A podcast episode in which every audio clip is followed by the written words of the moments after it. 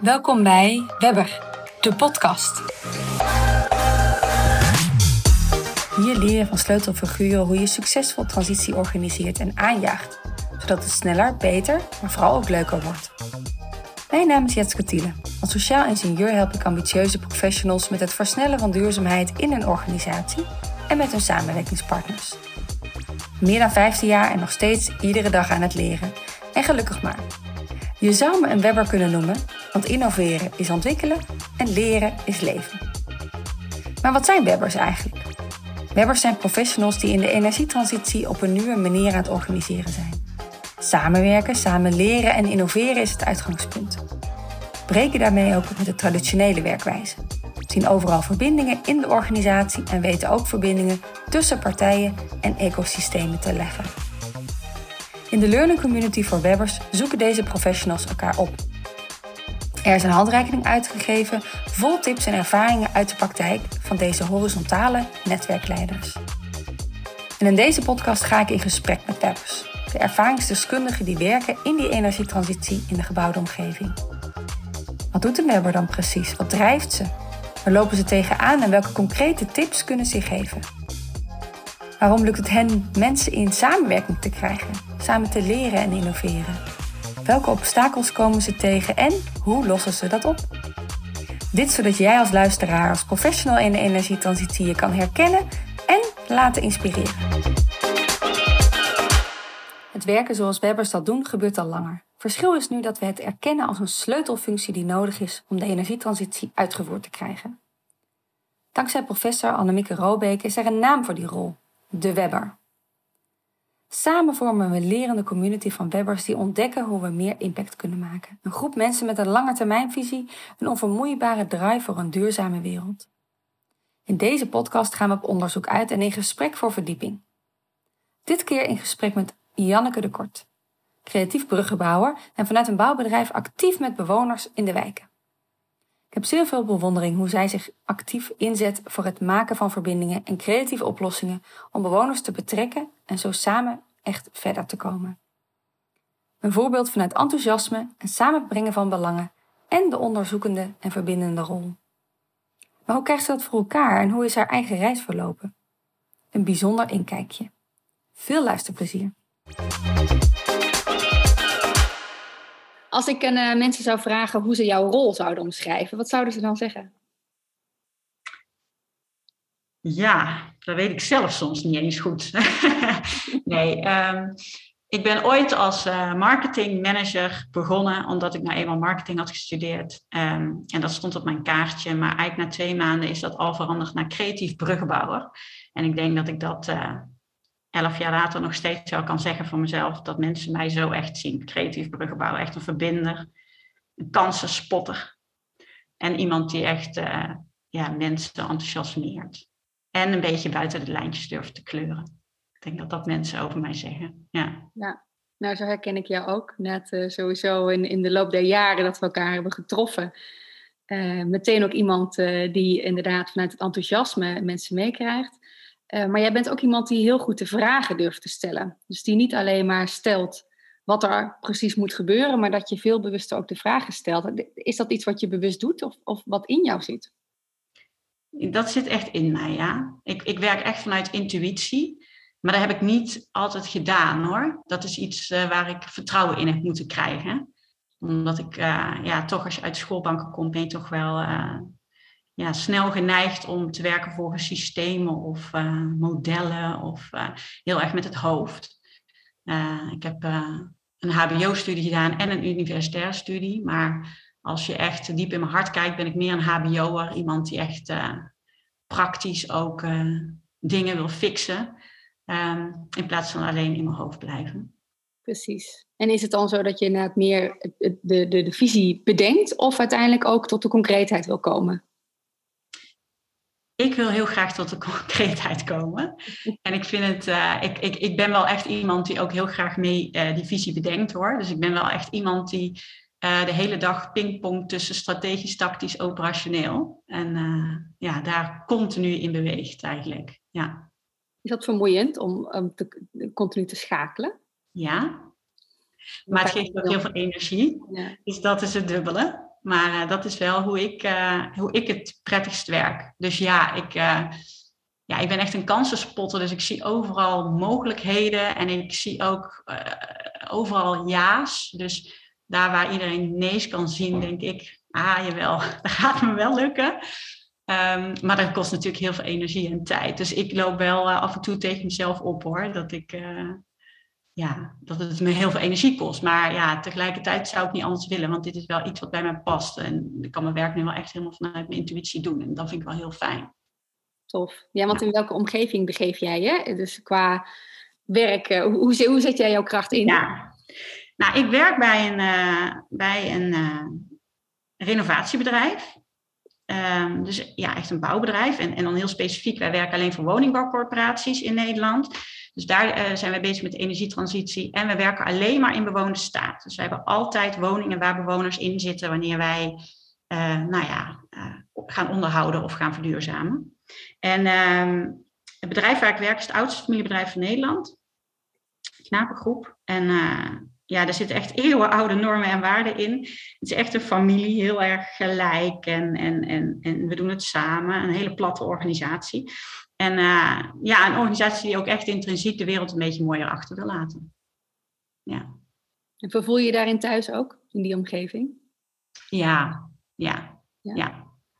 Want wat is de aanleiding geweest dat je daar terecht bent gekomen? Vertel, dat is een mooi bijzonder verhaal. Dus vertel dat eens, hoe is dat uh, ja. gedaan? Ja, ik, uh, ik heb uh, commerciële economie en marketing gestudeerd. Ik kwam terecht bij uh, snoepmerken. Daar ging je de marketing voor doen. Dus ik was uh, bezig eigenlijk, zo voelde het, het obesitasprobleem in Nederland aan het bevorderen. En de afvalhoop was ik aan het verhogen. En het voelde echt steeds meer als zinloos werk wat ik aan het doen was onder dat systeemplafond. En ik was echt knetterhard aan het werken en aan het overwerken. Om al die nieuwe producten maar weer in de markt te zetten. En ja, dat voelde gewoon uh, best wel een beetje leeg. En toen ben ik gaan webberen eigenlijk. Uh, zo noem ik het nu dan. Hè. Dat wist ik toen natuurlijk niet. Maar uh, toen ben ik gewoon met heel veel mensen gaan praten van... oké, ik, ik heb een goede opleiding, ik ben jong, ik kan van alles... maar hier word ik dus echt niet gelukkig van. En uiteindelijk ad adviseerde mijn vader van... nou ja, als jij dan toch een beetje commercieel bedrijf wil... maar wel met echt een sociaal hart...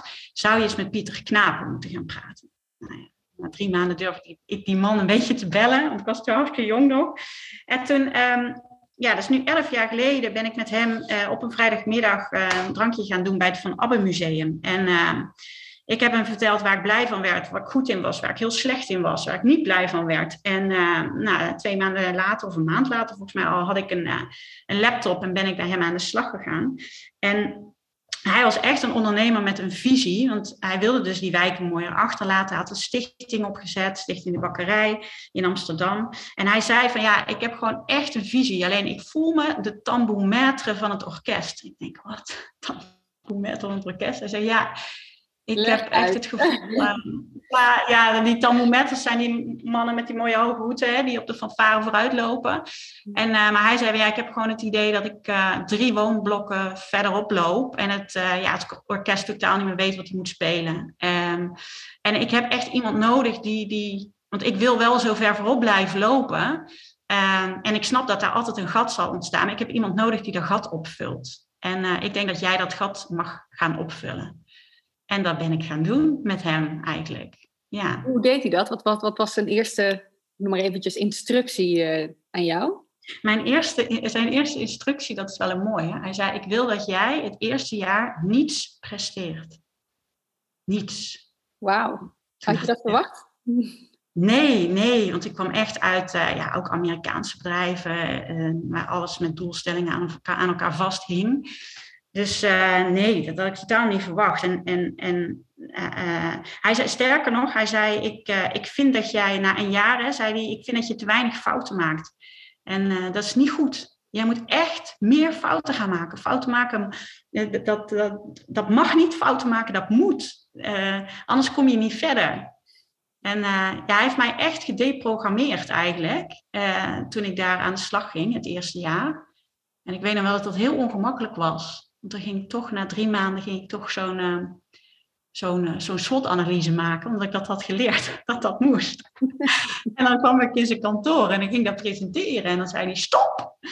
En dan trok je de kast open en zei hij, moet je eens kijken. Allemaal rapporten. Dan denk je nog dat er iemand ooit naar kijkt. Nee, jij moet gaan, jij moet gaan voelen. Je moet, je moet naar buiten. Je moet gaan praten. Ga ontdekken. En vertel ons maar wat er nodig is. Ja, dat was... Uh... Fantastisch dat iemand die, die ruimte geeft en je ook ja. daartoe stimuleert. Want hoe makkelijk is het om naar een SWOT-analyse te vragen of daar inderdaad heel rationeel stappen in te zetten. Ja. En hoe door, doorbrekend was het om dat dus niet te doen uh, op die ja. manier. Ja, ja hij, heeft, hij, heeft, echt mij geleerd om meer vanuit mijn hart te mogen werken en, en echt alles vanuit intuïtie te doen. En mij ook echt, uh, eigenlijk was uh, nee nooit een antwoord. Alles mocht eigenlijk ook wel. Dus ik mocht ook echt pionieren en ontdekken en, en fouten maken. En hij zei ook, want dat was dan ook wel eens een dingetje dat ik dan dacht, oh ik moet ook echt hè, in zo'n bouwwereld, ik, ik ben helemaal niet bouwkundig onderlegd ik moet toch wel snappen hoe dat zit met, met financiën en begrotingen. En uh, dat ik die mannen, hè, dat die mij niet onderuit kunnen lullen. Want uh, dat vond ik allemaal wel spannend. En, en, en, en ja, planningen en, en bouwkundige dingen, hoe zit dat nou allemaal precies? En dan zei hij altijd tegen mij, Janneke, jij bent geen linksbenige speler, daar hebben we er genoeg van. Jij bent een rechtsbenige speler. Pak je positie in het veld en zorg ervoor dat je mensen om je heen verzamelt die op andere plekken goed spelen. En samen ben je dat, ja, dat topteam. Dus dat uh, heeft hij mij heel erg geleerd. Ja. En in hoeverre hoor je zijn stem op, op de dag van vandaag nog steeds? Ja, ja. hij is uh, tweeënhalf jaar geleden nu, denk ik, overleden. En uh, ja, hij is echt mijn leermeester wel geweest. En, en ik, uh, ik denk dat ik ja, zeker nog wel kan zeggen dat ik hem één keer per maand nog hoor roepen. en aanmoedigen ook. Ja, ook dat. Ja, zeker. Ja, ja letterlijk. Ja. belangrijk. Het is een belangrijke leermeester die je hebt gehad uh, of, of, en nog steeds dus ook hebt. En een mooi voorbeeld uh, in, in onze sector uh, zeker, denk ik ook.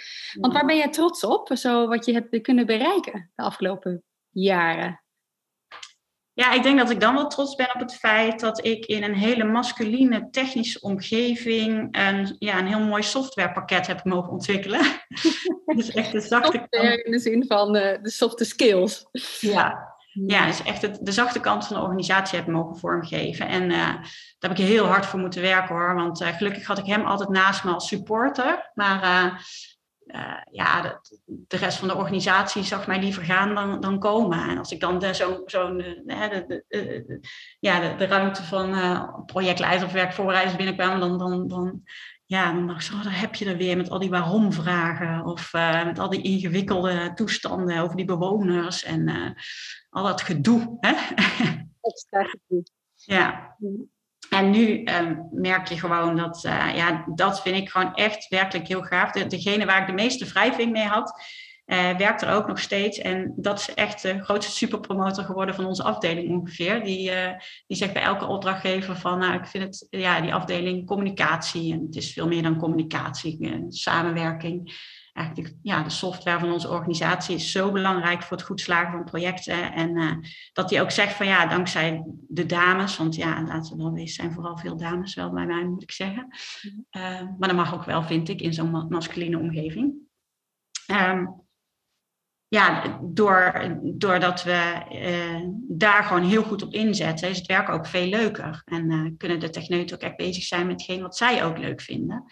Dus dus daar ben ik wel echt uh, heel erg trots op. Is daar een synergie ontstaan tussen die techniek en dat sociale aspect? Uh, heb je dat op die manier ook vormgegeven? Ja, absoluut. Ja. Het is echt 1 en 1 is 3. En, uh, en het is jarenlang, en moet ik heel eerlijk zeggen, we hebben heel hard ervoor moeten werken, waarbij techniek heel erg ingestoken heeft op lean en ketensamenwerking en dat soort trajecten. Ben ik veel meer vanuit de bewoners gegaan en we, we, we opereerden best wel langs elkaar, omdat we allebei heel hard aan het werken waren om, uh, ja, om het allemaal goed te doen. En, en je ziet dan echt, uh, ja, ik ben zo'n handenprater, dus ik zie, ja. ik probeer het nu een beetje visueel uit te doen. handen zo naar elkaar toe. Ja, het grijpt nu echt helemaal in elkaar. Je ziet gewoon echt dat het nu, ja, daar hebben we echt al een aantal jaar voor nodig gehad. Maar nu is er echt een synergie. Je ziet dat wij uh, ja, best wel veel uh, investeren aan de voorkant, maar dat het gewoon uh, in, de, ja, in, de, in de uitvoering gewoon dubbel en dwars terugkomt. Kan je daar een voorbeeldje van geven? In die gebouwde omgeving zijn we bezig met de energietransitie. Nou, de renovatieopgave die is daar heel groot bij. Dat is een technische opgave, maar uiteindelijk dus ook zeker sociaal. Maar hoe doen jullie dat in de wijken om daarin bewoners inderdaad mee te krijgen? Kan je daar voorbeelden van geven? Hoe jullie dat concreet doen? Ja, ik, ik, ehm, als ik kijk naar mijn beginjaren, um, gingen we daar best, ja, best wel radicaal uh, ging ik daarin. Toen was ik dus veel aan het samenwerken ook met de stichting waar ik het net over had, Stichting de Bakkerij. Die werkte echt uh, uh, in probleemwijken in Nederland om de sociale cohesie te bevorderen en dat soort zaken. En um, dan, wij werden eigenlijk gevraagd door corporaties in wijken waar ze wilden gaan verduurzamen of waar ze wilden gaan renoveren. En waar ze gewoon niet verder kwamen met de bewoners. Als ze niet verder kwamen, dan belden ze ons. en dan gingen wij erheen. En eigenlijk wat, je, wat wij uh, ja, merkten, bijvoorbeeld een, een, wijk die we hebben gehad in, in een bos, waarbij bewoners aangaven van uh, we willen echt niet meedoen. En dan ging ik praten en dan ontdekte je dat daar bij die mensen gewoon een veel grotere angst zat. Namelijk de achterpaden achter hun woningen. Daar werd drugs gedeeld, daar uh, werd drugs gebruikt. ze, waren, ze maakten zich zorgen over, om hun eigen kinderen. Uh, er werd elke week ingebroken. Dus daar heersten gewoon hele andere dingen en zorgen. En, uh, want, daar... de opdracht was waarschijnlijk het renoveren, niet zozeer het oplossen van de sociale problematiek, of wel? Zeker, dat was de opdracht. Dus daar moest ik mee aan de slag. Alleen ik ontdekte deze onderstroom van frustratie. Mensen luisterden niet meer naar wat de corporatie te zeggen had, omdat um, er niet naar hun geluisterd werd. Dus er moest eerst geluisterd worden. En dus ja, ging ik terug de toko in bij ons na de techneuten die planningen en begrotingen al klaar hadden staan. En uh, vertelden ze dat uh, we eerst iets anders te doen hadden. En dat we eerst uh, moesten gaan zorgen dat die veiligheid gewaarborgd werd in die wijk. Ja, dan maak je jezelf natuurlijk zwaar op. op impopulair eigenlijk bij, bij hen. Maar dat, dat deden we wel. En dan gingen we crowdfunding opzetten. En dan gingen we geld ophalen en gingen we naar de gemeente. En uiteindelijk werden die achterpaden afgesloten. Maar we zetten ook kunstprojecten op uh, met de kinderen uit de buurt. Om die achterpaden mooi te maken met kunstwerk. Zodat het weer een positieve plek werd in plaats van een negatieve. En dan nodigden we alle bewoners uit. En kregen ze een rondleiding door die achterpaden heen. Uh, door de jongeren die die kunst hadden gemaakt. Nou, en dan, waren we klaar met, uh, met die rondleiding en een hapje en een drankje bij onze tante Kate, een leuke bouwketen waar iedereen samenkwam in de wijk. En dan presenteerden we van, ja, goh jongens, uh, zouden jullie het uh, fijn vinden als we de wijk nog mooier gaan maken? Ja, dan zie je toch wel echt dat mensen geen hakken meer in het zand hebben, maar dat mensen zeggen, ja, kom maar op. Dus dat, ja, zo hebben wij het ehm, ja, in de beginjaren veel gedaan. En die onderstroom zichtbaar maken, dat is. Dat is hoe, hoe deed je dat? Die, je zegt wel, je de gesprekken gaan voeren, zeg maar even. Maar waar ga, loop je de straat op? Of, uh, of hoe heb je dat aangepakt? Uh, ja, uh, soms lopen de straat op inderdaad. Maar ook ja, in veel projecten zitten ook wel klankbordgroepen, hè, waar je gewoon veel wel gelijk uithaalt. Ja. Um, dus ja, dus het is inderdaad ja, luisteren, praten ophalen. Ja. Ja, en merk je dan dat, dat jij dan andere dingen hoort dan als een, uh, misschien een projectvoorbereider uh, door de wijk loopt en het vragen ophaalt vanuit het technische aspect? Ja, je merkt dat techneuten, die zijn altijd geleerd om eigenlijk binnen de kaders de beste oplossing te schetsen. Dus uh, die zijn echt een kei in, oké, dit is het probleem en dat gaan we dan binnen die kaders oplossen. Um, maar ja, voor zo'n uh, startfase heb je gewoon iets anders nodig. En dat heet ook al een beetje, ja, wat heet dat? Uh, intuïtie, gevoel. Uh, ja, echt, echt het gesprek aangaan. En niet vanuit jouw behoefte, maar vanuit de ander zijn behoefte. Omdat je iets bij de ander ook gedaan wil krijgen. Of ja. Ja. Je benoemde het ook al heel specifiek een aantal uh, instrumenten die je daar ook voor inzet. Bijvoorbeeld Tante Kate. Kan je dat iets meer omschrijven, wat dat, uh, wat dat is en, en wat dat doet voor jullie in de processen? Zeker. Ja, we hebben, uh, dat is ook elf jaar geleden ongeveer, zijn we gestart met Tante Kate. Ehm, een bouwkate omge, ja, geturnd tot een, eh, tot een, eigenlijk een, een buurthuisje. Uh, en inmiddels hebben we ook een hele grote tantekate. Um, waar mensen terecht kunnen om uh, ja, gewoon koffie te drinken en zo. En, en, en dan worden activiteiten georganiseerd. En je ziet gewoon dat dat mensen uh, echt met elkaar verbindt. Wij, wij zien een renovatie vaak als een soort uh, stilstaande trein. Hè. Normaal dan zit je in de trein, heb je nooit contact met mensen om je heen. Maar totdat zo'n trein een keer midden in een weiland stil komt te staan. En dat duurt dan een paar minuten. Maar dan op een gegeven moment zie je toch wel dat je naar de buren kijkt. En dat je denkt, hé, hey, hoe zit dit nou? En, dat een gedeelde frustratie eigenlijk zorgt voor ja, meer contact. En dat ontstaat ook echt bij die renovaties die wij doen. Al die voordeuren staan open, iedereen zit in hetzelfde schuitje, het verbindt. En dat, dat geven we een plek in, in Tante Kate. En dat uh, levert gewoon heel veel positiviteit op. En daar organiseren we leuke activiteiten. En het, ja, daar, daar ontstaan vriendschappen, maar er is ook al een keer een relatie ontstaan. En dat, dat zijn wel mooie dingen, ja. Die, die, die kunnen jullie ergens ophangen, zeg maar. Uh, blijft, ja. het, blijft het resultaat. Ja. En uh, in zoverre, je, je bent wat dat betreft een systeemdoorbreker. Je benoemde heel bewust al intern in de, in de organisatie. Uh, maar ook in relatie met jullie opdrachtgevers onder andere. Want welke hefbomen hebben jou geholpen om, om dat te kunnen doen? Om dat soort doorbraken voor elkaar te kunnen krijgen? Of andersom, waar ben je tegenaan gelopen? terwijl je dat heel graag wilde? Ik ben tegen zoveel dingen aangelopen. Ja, maar ehm, ehm, ik kan me nog wel één uh, situatie herinneren. Ehm, en dat is nog niet eens zo lang geleden. ik, ik, raakte er op een gegeven moment een beetje aan gewend dat dingen mij altijd een beetje lukten of zo. Hè? En, uh, en toen in één keer lukten dingen me niet. En ik, dat was in de samenwerking met een woningbouwcorporatie. En die wilde heel graag de relatie met de huurders verbeteren. Die was gewoon heel slecht. Heel veel oud zeer zat er. En ik zag het en ik dacht, oh, dat gaan we zo doen en zo doen. Ik had helemaal bedacht. En uh, het was een nieuwe opdrachtgever voor ons. Dus ik wilde ook echt mijn beste beentje voorzetten. Dus ik was knoerend hard aan het werken geweest. Allemaal oplossingen bedacht. En hoe ik het allemaal voor elkaar zou gaan krijgen. En, uh, uh, en ik presenteren en presenteren en hard werken. En, uh, maar ik kreeg die koppen niet gedraaid. En, en dat was zo frustrerend. Ik weet echt nog dat ik, dat ik in de auto zat te huilen uh, en dat gebeurt mij niet snel, maar dat het me gewoon niet lukt. Ik snapte het niet. En uh, ja, uiteindelijk uh, realiseerde ik me van ja, weet je, um, deze mensen willen zelf ook gewoon meedenken. Ik vind, ben veel te hard aan het werken. Ik, ik, ik, uh, er is ook nog veel te veel wantrouwen in onze samenwerking.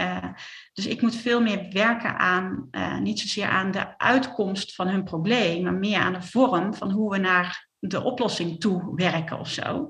Dus ik ben me veel meer gaan focussen toen van, ja shit, ik moet, dat, uh, ik moet niet de oplossing op tafel leggen. Ik moet gewoon uh, ja, sa beter samen gaan werken. Ja. Samen, samen vorm gaan geven. hoe ben je dat gaan doen? Want het is natuurlijk een hele waardevol inzicht wat je, wat je krijgt. Ja, ja, het was daar een beetje te laat, merkte ik wel. Maar, ik, maar eh, we, zijn nu, we gaan nu weer een volgende samenwerking met hun opstarten. Maar ik ben eigenlijk vanaf dat leerpunt, ben ik in alle andere samenwerkingen die we vanaf dat moment zijn gaan starten, alles uh, begonnen met samenwerken. En dat doen wij nu met een uh, workshops. Veel meer vanuit workshops werken. Workshop Vliegende Start starten wij eigenlijk altijd mee.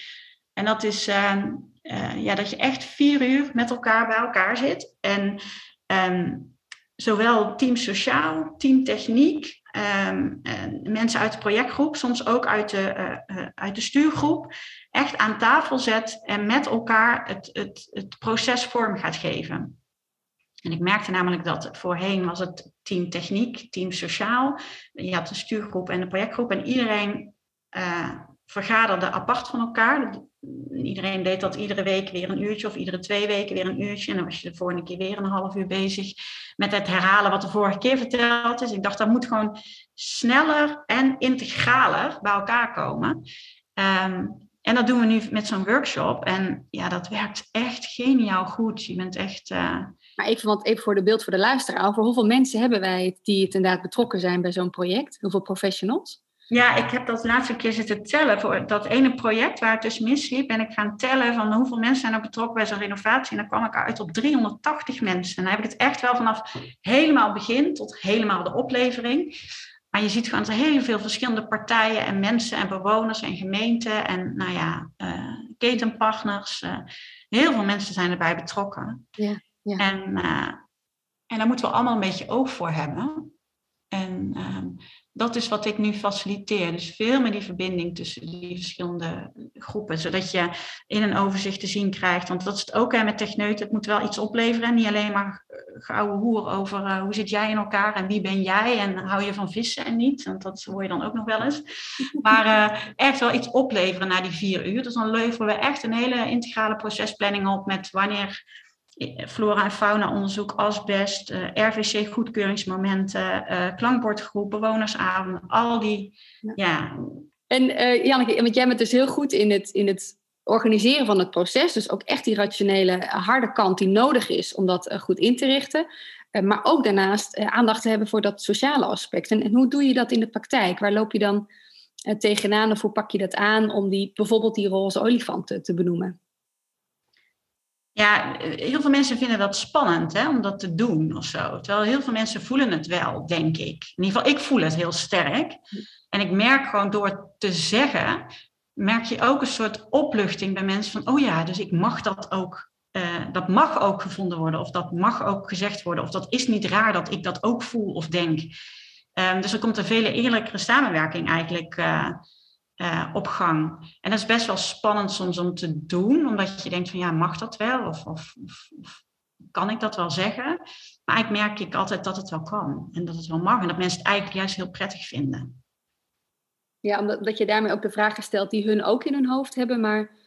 Ja, kijk, ik, ik heb, uh, je hebt ook vaak toch wel met mensen van doen ook wel, soms zitten er heel veel haantjes bij elkaar, als ik dat zo een beetje mag zeggen, uh, die het ook wel moeilijk vinden om, uh, om zich kwetsbaar op te stellen, omdat dat een soort met van gevoel kan geven van ja, ik moet dit weten of ik moet dit kunnen of ik moet dit, hè, dat hoort bij mijn functie of dat hoor ik. Maar ja, je bent ook gewoon mens. En ja, we zijn allemaal onzeker. We hebben allemaal dingen die we niet weten. En uh, door dat, daar een voorbeeld in te nemen dat ik dat gewoon heel open en eerlijk deel, merk je ook wel dat anderen dat gaan doen. En dat is wel fijn. Ja, ja. Ja, mooi, want jij bent wat dat betreft echt zo'n, ook zo'n, zo'n lijmer, zeg maar even. Alle verschillende belangen ook bij elkaar te brengen. Um, en, en, en vandaar ook uh, uh, zeg maar, eh, de term Webber die we daaraan hebben gegeven, zeg maar even, dat we daarin echt zagen van, goh, nou Janneke is ook echt zo'n voorbeeld van hoe, hoe, hoe zij, dat, zij dat doet, vanuit het enthousiasme, vanuit de vragen stellen, vanuit de vrije ruimte opzoeken en daar ook daadwerkelijk invulling aan te geven. en als ik dat dan ook zo mag vragen, want wanneer heb jij de definitie Webber überhaupt voor het eerst gehoord? Kan je daar iets over vertellen? nou ja, eigenlijk, uh, ik, ik volgde een podcast van uh, een dame, Jetske Tiele. Uh, jij hebt een eigen podcast natuurlijk ook, en die, die luisterde ik met, samen met Serena Scholten. En die noemde de term Webber. En toen pas, en dan heb ik het echt over dus een paar maanden geleden, um, dacht ik voor het eerst verrek. Dus dat ben ik eigenlijk. Dus ik ben heel veel. Uh, hè, ik ben, ben teammanager, ik ben MT-lid, ik ben verantwoordelijk voor marketing en communicatie, voor bewonerscommunicatie. Ik, ik zit van, in een, ja, van, van bewonersavonden tot bestuurskamers uh, en ik ben continu maar aan het shiften tussen strategie, tactiek en operationeel en ik doe van alles en nog wat. En soms denk ik, wie ben ik nou eigenlijk? Wat doe ik nou eigenlijk? Wat is nou mijn toko? En toen kwam de term Webber en toen dacht ik, oh ja, Misschien ben ik dat wel. Misschien is dat het ook al wel, ja. ja. Maar, maar toch, want soms is het moeilijk om jezelf in een hokje te plaatsen. En dit, dit, dit, willen we ook zeker niet doen, zeg maar even. Maar dat geeft in ieder geval een vorm, zeg maar, aan, aan de, de dingen die jij ziet en die jij oppakt. En vanuit je vaardigheden natuurlijk ook uh, ontwikkelt, om het zo maar even te zeggen. Want als je, als je het Webber zou kunnen um, formuleren, ik, ik, dacht, dat heb ik bewust van tevoren natuurlijk even gevraagd. Als je zou kunnen denken van wat voor soort dier zou daar aan symbool staan voor wat jij doet of, of wie je bent of wat je bijdraagt. Welk dier uh, heb je daarvoor uh, gekozen? Nou, ik was toevallig dit weekend um, de documentaire aan het kijken van My Octopus Teacher. En um, ja, het is een mooie documentaire. Eentje waar je in ieder geval heel rustig van, uh, van wordt. Um, en ik dacht eigenlijk van, oh ja, misschien zou ik me dan wel willen vergelijken met een octopus. Um, want ja, die is onderdeel van een groot ecosysteem. En uh, wat ik daar in die film heel erg haalde, zijn leren echt door te observeren. En dan merk ik ook, dat is belangrijk aan de start als je een webber bent. Um, maar ze passen zich ook heel erg aan qua kleur aan hun omgeving. En dat is ook al wat ik kan. Hè. Ik ben als marketeer opgeleid.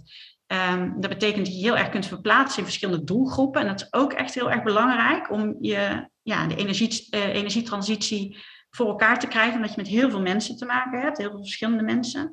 Um, maar wat ik sowieso heel mooi vond aan zo'n dier is dat ze gewoon acht armen hebben. Dus dat leek me heel handig, want ik mis soms handjes. Uh, maar ook dat er nog eens 60% van hun hersenen zit dus in die poten. En dat vond ik dus zo mooi. Dat ik dacht van, oh, het zijn niet alleen handige handjes, maar het zijn ook nog eens hele slimme handjes. En dat is volgens mij wat je als webber wel moet kunnen. Dat je heel erg dus van dat strategiedeel Um, ook soms naar operationeel kan doorschieten en weer terug. En hoe fijn zou het dan zijn als je dan gewoon acht van die tentakels hebt die allemaal van, voor zichzelf kunnen nadenken. En ja, dat maakt je eigenlijk super flexibel en, en, en creatief eh, als je in van die onbekende ja, situaties belandt. Dus ik dacht, ja, ja, dat, dat, dat lijkt me wel wat. Lijkt mij, eh, ja, laat mij maar een uh, octopus zijn dan. heerlijk. Deze zomer maar eens oefenen in het water dan. Uh, ja, niet echt een waterrat helaas. Ja.